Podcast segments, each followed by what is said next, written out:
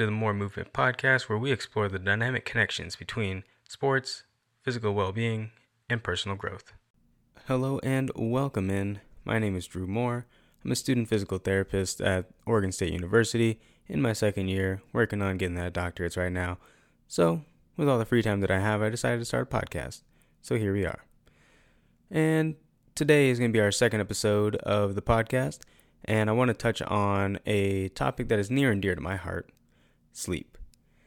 Now, now, now, before all of you guys out there that know me start laughing, I know it's a do as I say, not as I do kind of thing, but I have been doing better. And there are people that can vouch for me out there.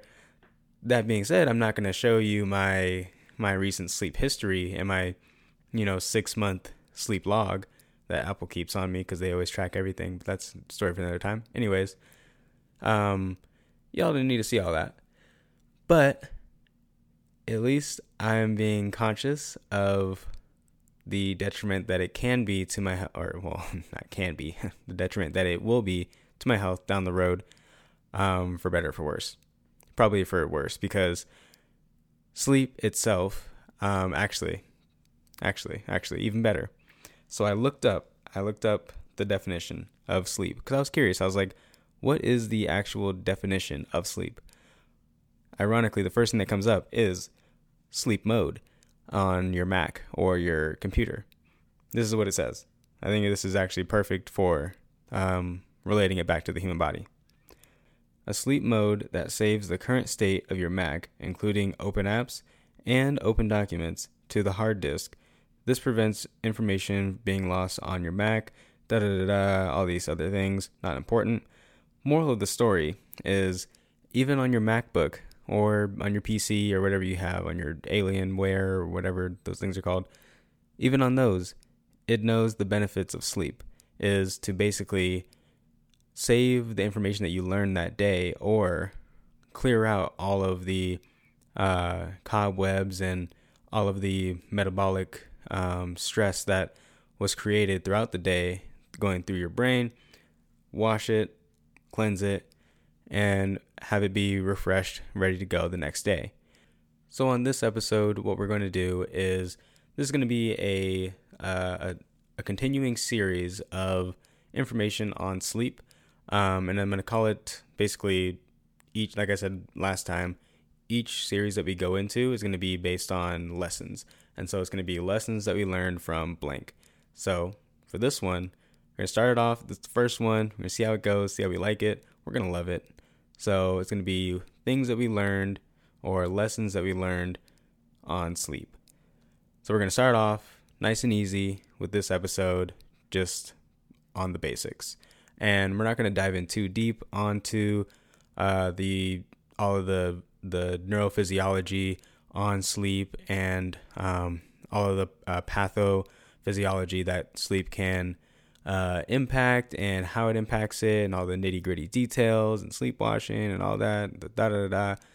No, we are not the Huberman Lab. They, I love them. Don't get me wrong. Sometimes it goes a little deep. We're gonna be more on the surface level of this, okay? um, but we're still gonna get into the nitty gritty about sleep and its importance. And we're gonna bring up some nerdy stuff too. Don't worry, Shout out to my nerds. And we'll get it done. So, sleep. What are we doing? Why are we doing it? Basically, the idea is that we have a few different cycles that we go through, um, and it can be broken down into uh, sleep, into sleep, into REM sleep uh, and non REM sleep. And um, there's about four different stages of sleep that we go through, and we cycle through it every 90 minutes roughly. Um, and we're again, we're not going to go into all the different delta waves. If you want me to go into the different uh, uh, waves that we go uh, that we go through when we go into sleep, I can do that another episode. But for this one, nah. So, yep. So a thing that initiates us to go to sleep is a thing called the circadian rhythm.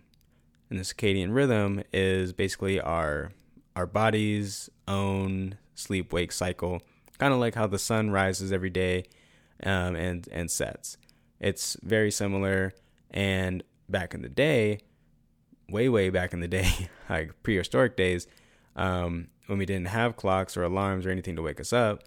Uh, maybe not that far back, but um, anyways, when we didn't have anything to wake us up, we would be woken up by the sun rising because we would sync our our uh, our circadian rhythm with the sun because typically we would do most of the things that we would do during daylight and then we would sleep at night because it made sense because we couldn't see unless you're using a lantern.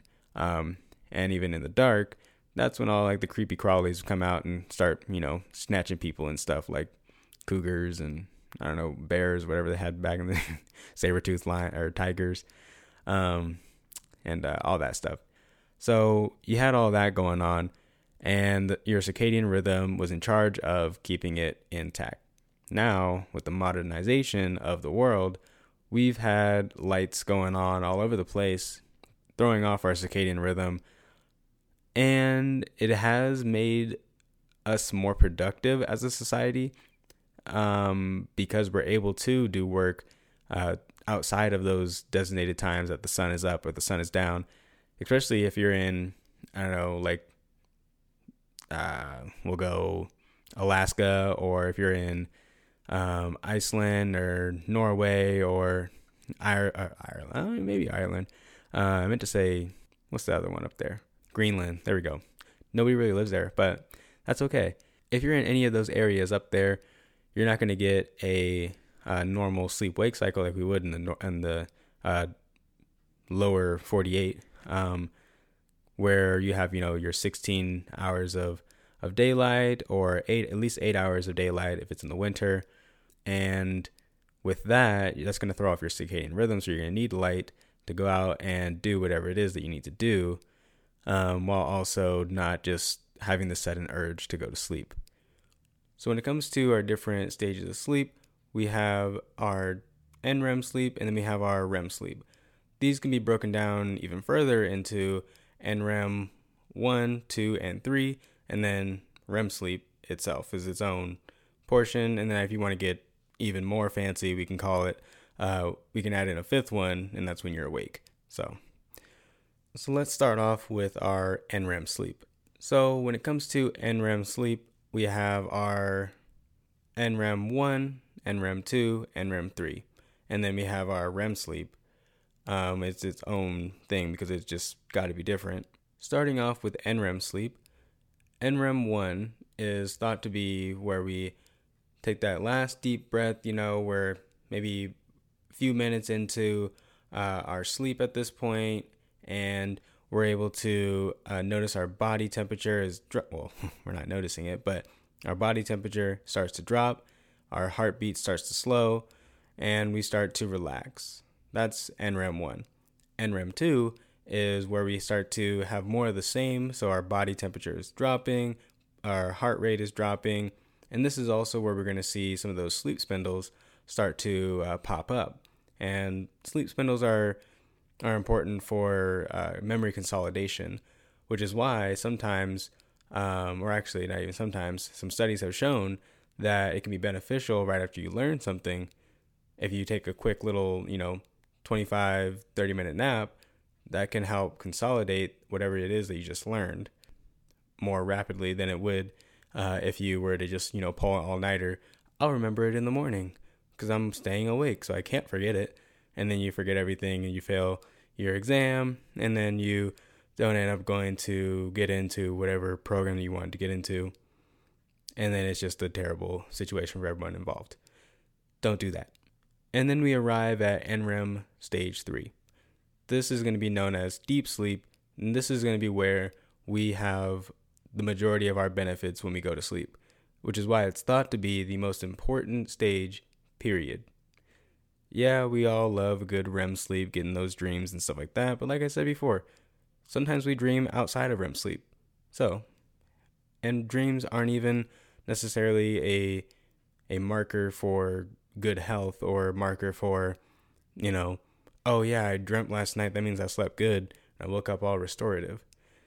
Now with uh, stage three, uh, NREM stage three, that is actually where we have delta waves present, which are I say I said I wasn't going to talk about waves and stuff, but here I am. Um, just one little quick thing, I promise. It's never quick, but delta waves. That is thought to be where we have some of that restorative uh, benefit from our uh, from our sleep occur. So that's when all the all the cleaners come through and take out all the metabolic waste and stuff and make sure that our bodies uh, rejuvenated revitalized and ready to take on the day the next day or in the morning depending on when you go to sleep um, and yeah so the deep state uh, deep sleep deep state uh, deep sleep um, is when uh, all of that's going to be beneficial and that's when you're going to get that that major benefit of that immune immune oh my goodness immune boost benefit. We did it. And finally we arrive at REM sleep. REM sleep is the stage where as we all know it's the primary dream stage uh, dream state I should say where our body becomes paralyzed that way we don't act out our dreams unless you are I wasn't going to say it but now I'm going to say it unless you're my girlfriend, she likes to do a little little shoulder action um, while I'm sleeping, and it's it's great. I love her, but you know sometimes when it's like two in the morning and she's doing a little shoulder action, I don't I you know it's it's less than ideal. Let's just say because then that affects my quality of sleep, which we'll get into in a later episode. And we'll also have another episode on some more sleep hygiene things that you can do to help avoid uh, some of these sleepers, some sleep saboteurs, we'll call them. Anyways, back to REM sleep. One thing that is, I guess, kind of a common misconception about REM sleep is that a lot of people think it's the deepest sleep that you're going to be in throughout the night. However, that's actually not true because, as we know now, because we're all um, just sleep experts, that's deep sleep because that just makes sense. But REM sleep is actually the stage that mimics the awake cycle most closely. Um, so they found that the brain waves that, that occur throughout the day during a, a person that's awake actually is similar to uh, brain waves that occur during REM sleep. Now, why that exactly happens, your guess is as good as mine, and your guess is as good as the scientist, because there's a lot of conflict between that, and not a lot of people know the true reason why that occurs. Obviously, there's hypotheses. You know, it's you're sleeping and you're you're dreaming. So it just makes sense that if I'm dreaming about moving and I'm moving in d- the daytime, well, then it just goes hand in hand. But at the same time, it's like, why do some people have dreams about dragons if they'd never seen a dragon? Or why do people dream about you know, something that hasn't happened yet, and then that exact same thing happens the next day. Now, I'm not here to, you know, explain all of that because I honestly don't know. But if I do ever find out, I will let you guys know. That is all I have for you guys today on the different sleep cycles. However, I want to leave you guys with a, you know, little little treat. You know, at the end of each one of these episodes that I'm doing, um, for at least for sleep, I'm going to give you a couple sleep hygiene tips, and then on the next following episodes, we're going to give you even more, and even more, and even more until the series is over, and then you're going to be full of sleep hygiene success. Um, and then you guys can share it with me. Hey, Drew, I did this, that, and the other last night, and it actually helped. I was able to run my first marathon because of you. You're welcome.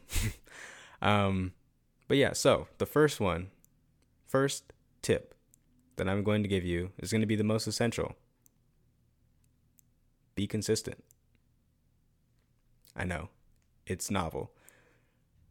Consistency has actually been shown to be the single one thing that can affect your circadian rhythm and allow you to be able to get into a deeper sleep and allow you to stay asleep longer and feel more restful in the in the daytime, or if you're working night shift in the nighttime, um, which is another thing.